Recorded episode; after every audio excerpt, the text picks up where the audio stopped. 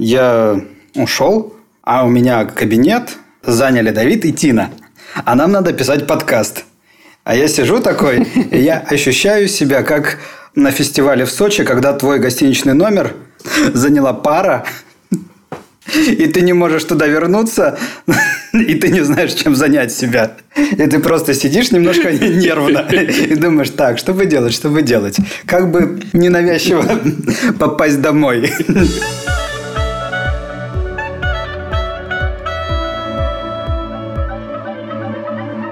Привет и добро пожаловать в авторскую комнату. Это подкаст от сценаристов, для сценаристов. О так любимом всеми нами сценарном мастерстве Александр Вялых. Александр Белов.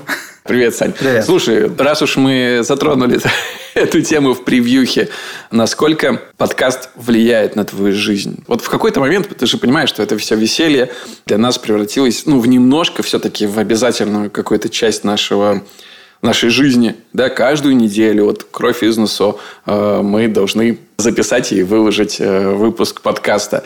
Тебя это вообще расстраивает, доставляет неприятности? Не-не, слушай, для меня это такая отдушина. Недавно тоже говорил, что есть э, работа, где у тебя что-то может не складываться, что-то, ну, какие-то проблемы – а есть подкаст, где вот просто какое, не знаю, приятное общение. Это как э, после работы прийти и с удовольствием поговорить с другом. Наоборот, это круто. Я испытываю от этого только удовольствие. Я почему про трудности заговорил? Потому что я понял, что я сейчас приношу какую-то жертву подкасту, когда мне пришлось переодеться, чтобы записывать подкаст. Потому что в офисе довольно жарко. Но с открытыми окнами шум улицы портит звук записи. Поэтому мне пришлось взять спортивную сумку и переодеться в спортивную футболку, чтобы записывать подкаст и не умереть от жары. Вот. Э, так что да, это, это наверное, единственная трудность э, за многие-многие выпуски. О чем ты хотел сегодня поговорить? Я хотел сегодня поговорить о решениях сцен, на самом деле. Потому что мы...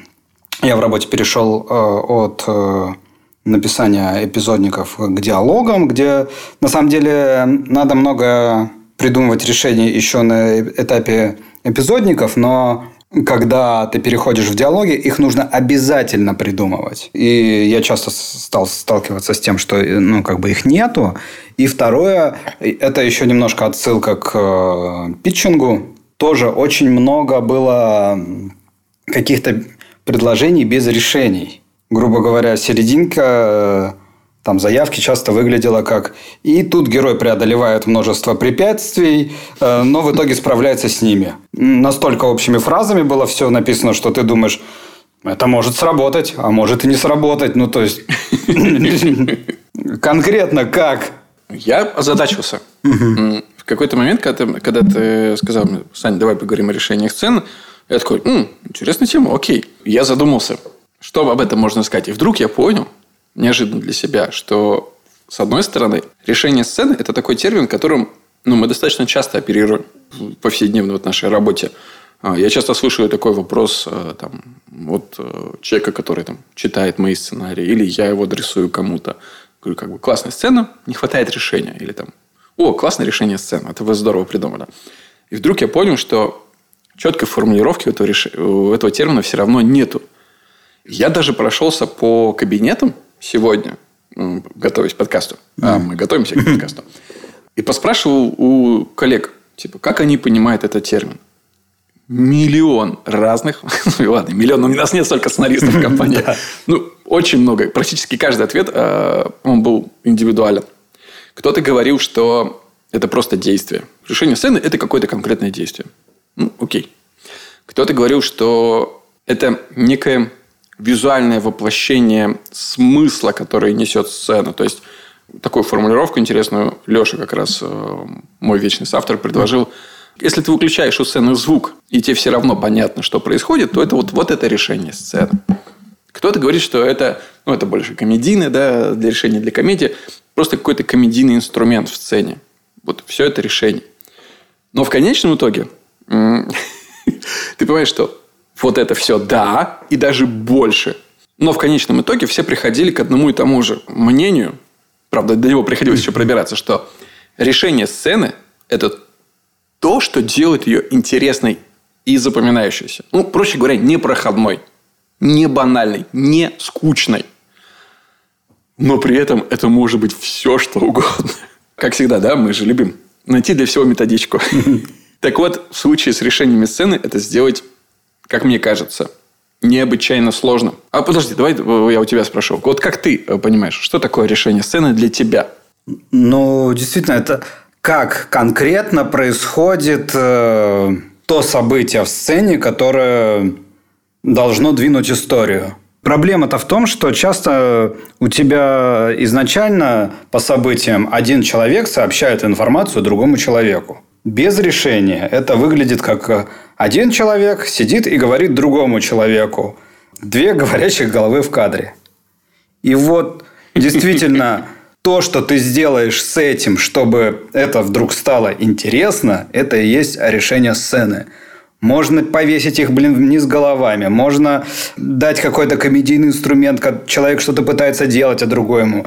Вот все, что ты сделаешь с этими людьми, чтобы стало интересно, это и есть решение. Да, согласен. Но если все-таки как обычно, это все очень здорово, да, то, то, что мы правильно формулируем, но в этом нет конкретики, а без конкретики э, очень трудно работать.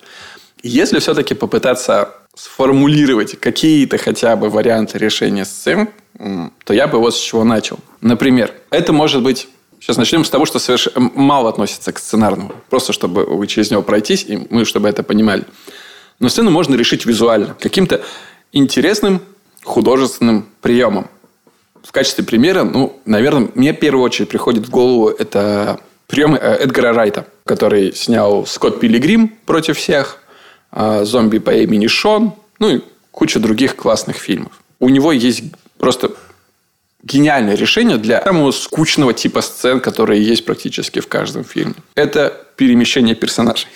Когда персонаж двигается из точки А в точку Б, как мы показываем? Персонажи в локации, да, которые сообщают, что они куда-то хотят переместиться. Затем мы показываем заявочник нового места, Иногда даже с надписью, чтобы все понимали, что происходит и куда мы конкретно переместились.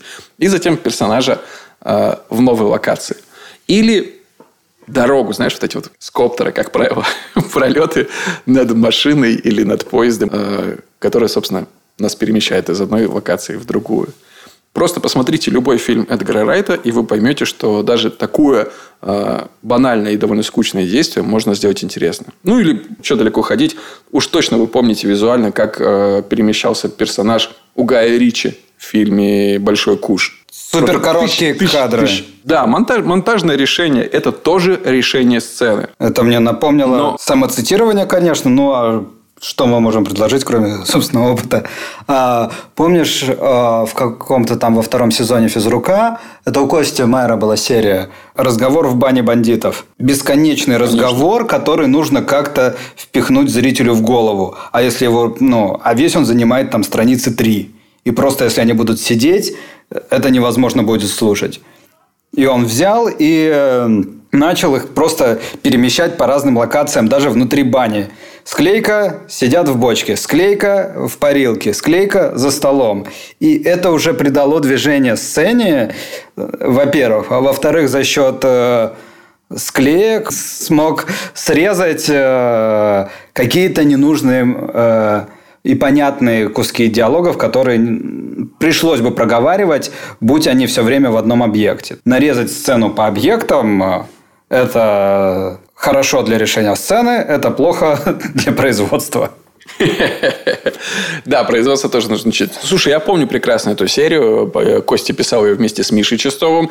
И я помню гордость о том, что это была, по-моему, во втором сезоне чуть ли не единственная серия, которую приняли без каких-либо правок. это было прям здорово. Да, вот за счет в том числе такого оригинального э, решения. Ну, может быть, не самого оригинального, но, тем не менее, работающего и классного. Еще один вид решения – который я могу предложить, это контрапункт. Тоже такая всеобъемлющий инструмент. То есть контрапунктом может выступать э, все, что угодно. То есть у вас есть достаточно м, привычные, не буду использовать слово клишированный инструмент, да, клиповая нарезка каких-то событий.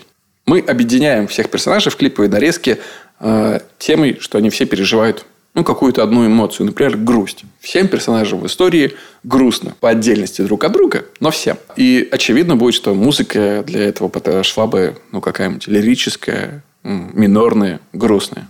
Но это первый план. Мы же прекрасно это понимаем, да?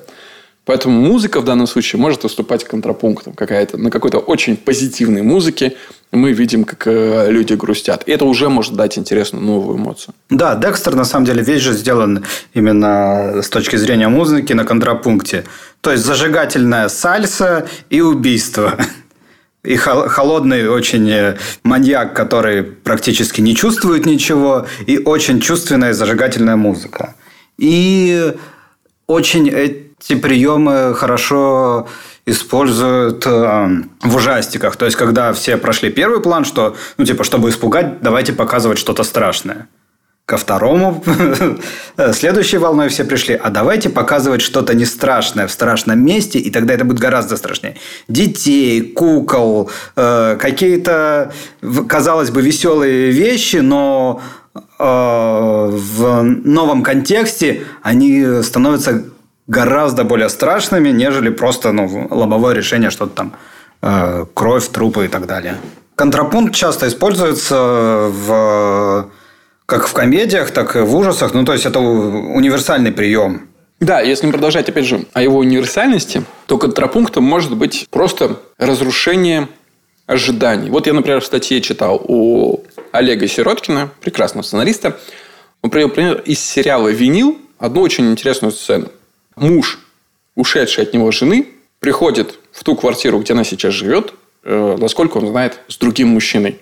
Видимо, разбираться и с ней, и с ним. Это информация, которую мы доносим в этой сцене. И по первому плану что мы ждем? Суровые разборки, да, что он придет такой напряженный, поссорится сразу, будет выяснение отношений. И как ребята решают эту сцену в виниле просто потрясающе. Во-первых, там есть подсцена. Комедийная сразу. Он стучится в дверь, там открывает какой-то мужчина. Он стоит уже весь такой напряженный, заведенный. И говорит, здесь она живет.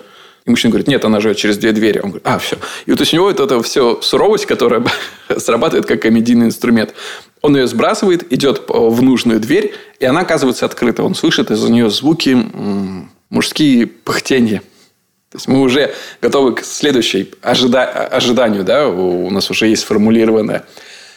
Он заходит и видит там совершенно не то, что мы все ждем. Он видит там парня, который с теннисной ракеткой гоняется за летучей мышью, залетевшей в комнату. И это все вот в такой динамике происходит, что он такой, что, что где, мышь, да. Парень размахивает, у него ничего не получается. Он говорит, дай сюда ракетку. Отнимает у него, пытается эту мышь пробить ракеткой. Ракетка разбивает парню бровь, прихлопывает мышь пытается парню оказывать первую помощь. И ровно в тот момент, когда вот у них вот это объединение от победы над летающим врагом, когда он заботится о нем и прикладывает к его ране э, там, по майку, он понимает, кто перед ним. Это парень его жены.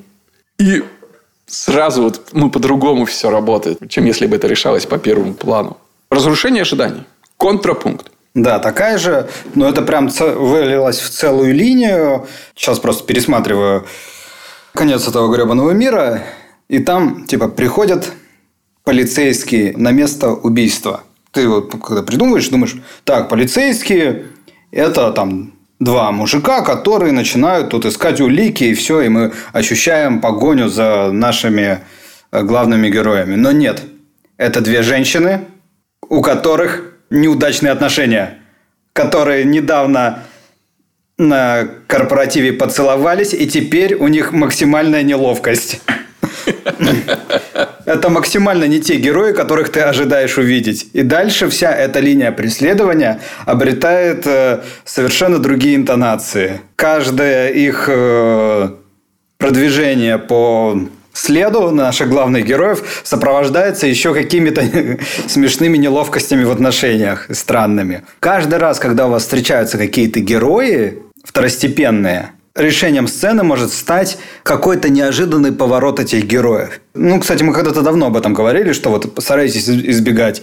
И тут его встречает типичный там полицейский. А, типичный менеджер идет вот... Как только типичный, это все немножечко неинтересно становится. Подумайте, чтобы не разрушить образ, но добавить нечто нетипичное. Это сразу как бы изменит сцену. Еще один из примеров, который может послужить решением из тех, что мне пришли на ум, это метафора как инструмент. Помнишь, э, когда мы ходили в Авгик угу. и ага. разбирали там пилоты магистров, одним из решений ты предложил смену ролей.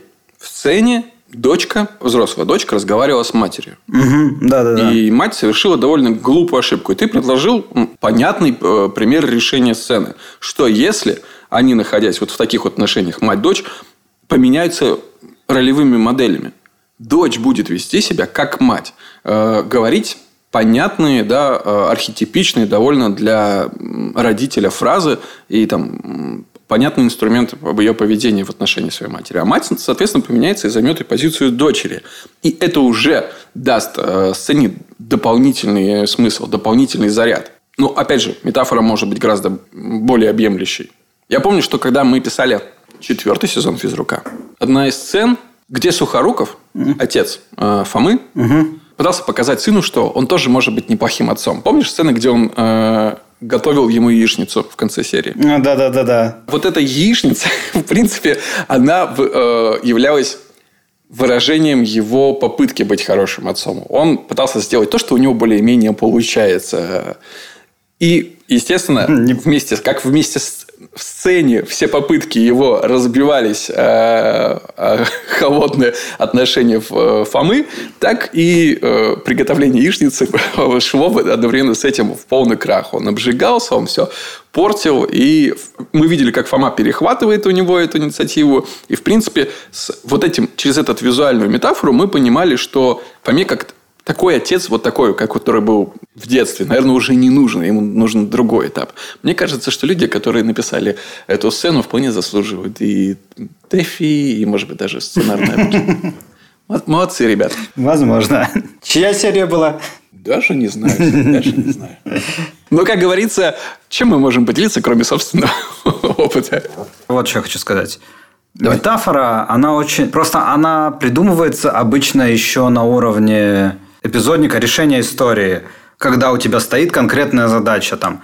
Герой что-то должен почувствовать. А чувство очень тяжело как бы передавать э, на экране визуально. Поэтому вот именно в этих моментах очень хорошо работает э, метафора, когда речь идет о каких-то экзистенциальных вещах. Допустим, вот э, могу ошибиться, но, по-моему, он называется прыжок... Не, не прыжок, шаг путь веры э, в Индиане Джонсе, когда ему нужно было по невидимому мосту пойти. Такая же история в «Матрице», когда Нео нужно было перепрыгнуть с дома на дом. Визуальным воплощением э, веры является вот, что человек делает нечто невозможное просто вот на, на своей уверенности, что это может получиться. И если он это делает, мы видим, это было невозможно, но это он сделал, значит, он верит. То есть, а как еще? У тебя, да, у тебя стоит сог... задача, типа, покажи, что он поверил. Как? Сказать, я поверил, но это же не работает. Чтобы вытащить что-то изнутри, э, очень хороший метод. Я согласен про поэпизодник, но никто же не говорил, что решение сцены нужно придумать только, когда вы дойдете до диалога. Да, да, да. Вполне разрешено э, придумывать решение сцены еще на этапе подготовки аутлайна и поэпизодника. Еще один инструмент, наверное, мой самый любимый. Это использование заднего плана. Mm. Я его просто обожаю. Я уже о нем говорил. И вот в качестве примера сегодня э, один из собеседников вспомнил агенты Анкл.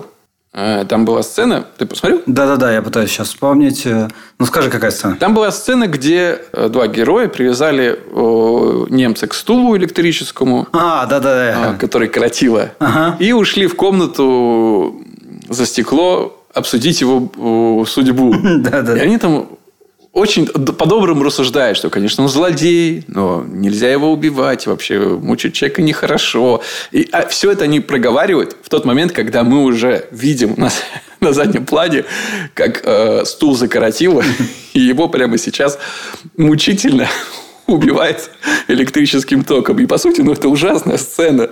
То, что мы видим в кадре, ну, это жуть какая-то.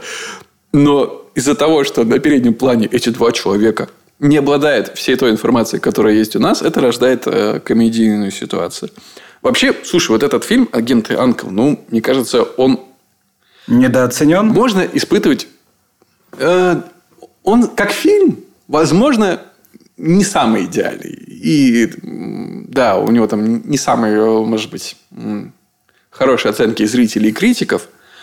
Но что в нем действительно есть, это классное решение сцен. Каждые отдельные сцены, они прям, они же расходятся на ура, и мы всегда вспоминаем. Возможно, из них не собирается целостной картины полноценной, но сами решения гениальные. Сцену с... Э, Нет, вот это время, как другой на лодке нет, блин, если я, ты посмотришь, ты вспомнишь. Ага. Я помню, что она оставила у меня огромный отпечаток, я долго ее в сердце носил. Они вдвоем откуда-то сбегают, один из них падает с лодки, выбирается на берег, а второй в это время на катере пытается удирать от преследователей по всей гавани. А этот персонаж садится в грузовик, обнаруживает там бутылку вина, корзинку с едой, и он просто, э, подвязав салфетку, под прекрасную музыку наслаждается вечером, в то время как, опять же, отчасти на заднем плане у него там второй его коллега носится и рискует жизнью каждую секунду. Кстати, шикарное решение да. сцены. Говоря про шикарное решение, я вспомнил э, фильм, который нам давно Антон Щукин советовал. Он абсолютно не, неизвестный, никогда не входил в какие-то топы комедий.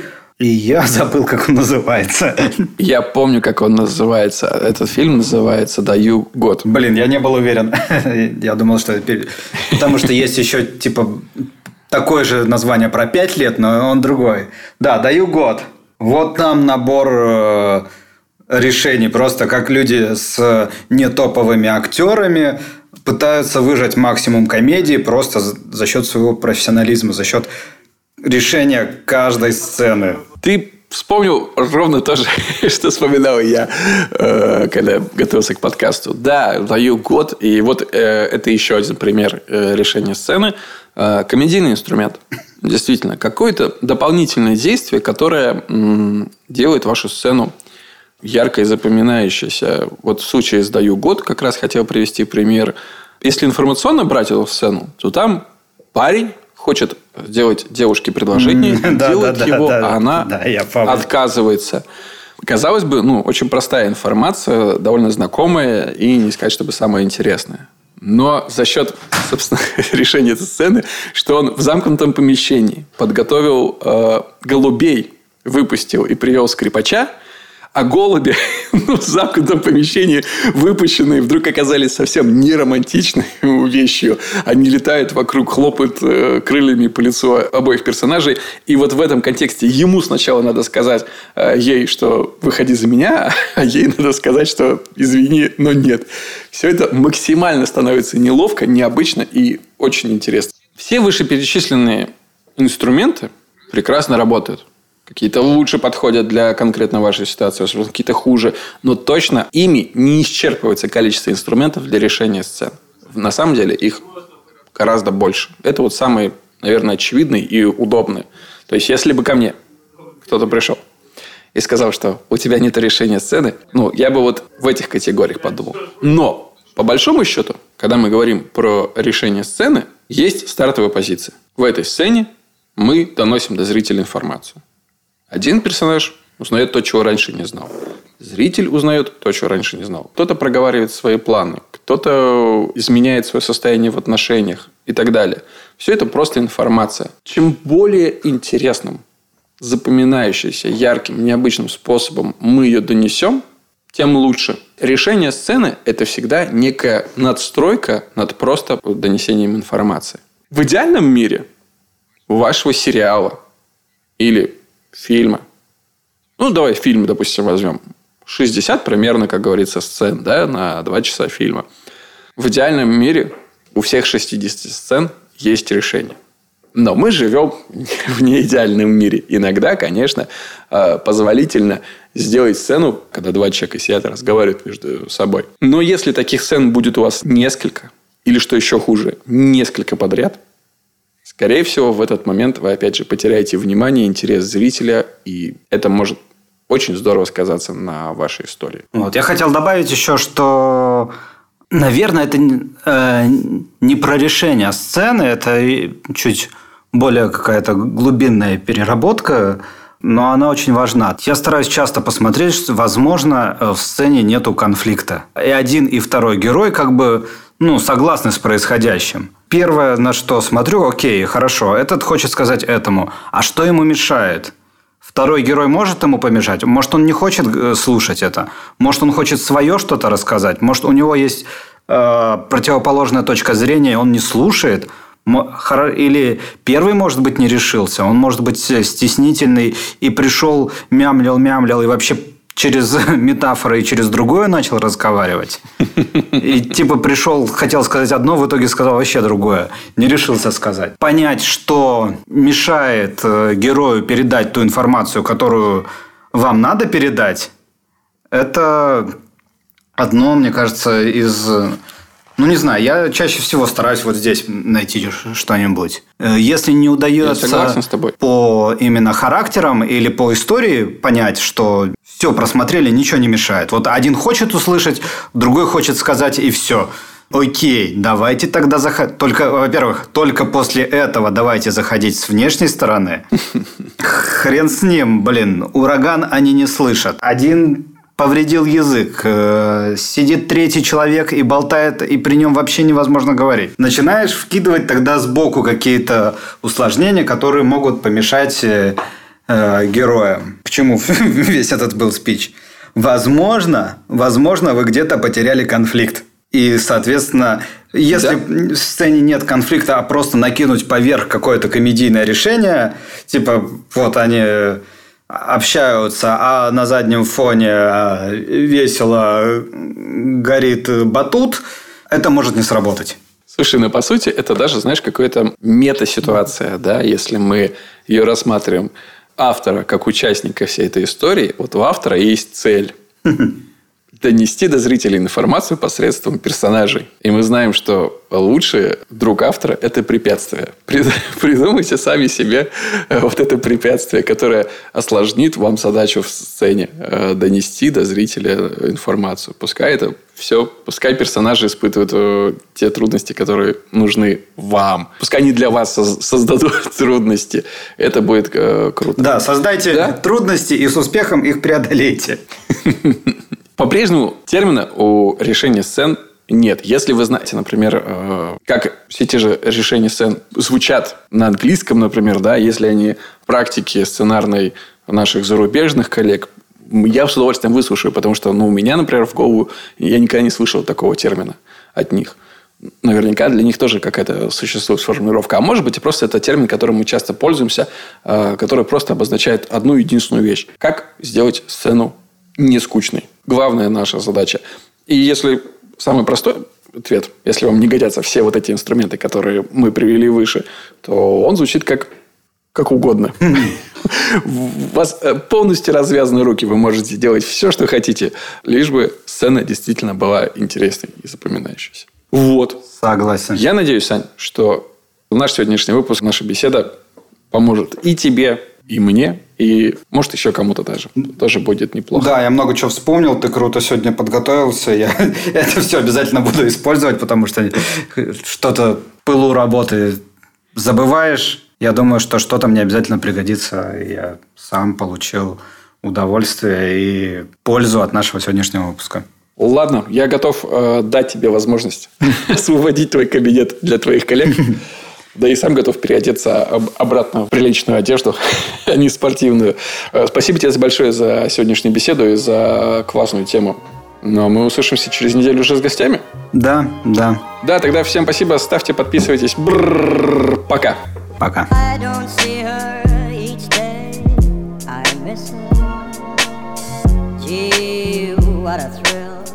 Each time I kiss her Believe me, I've got a case on Nancy with a laughing face. I don't see her each day, I miss her. Gee, what a thrill each time I kiss her. Believe me, I've got a case on Nancy with a laughing face. I don't see her each day. I miss her. Gee, what a thrill each time I kiss her.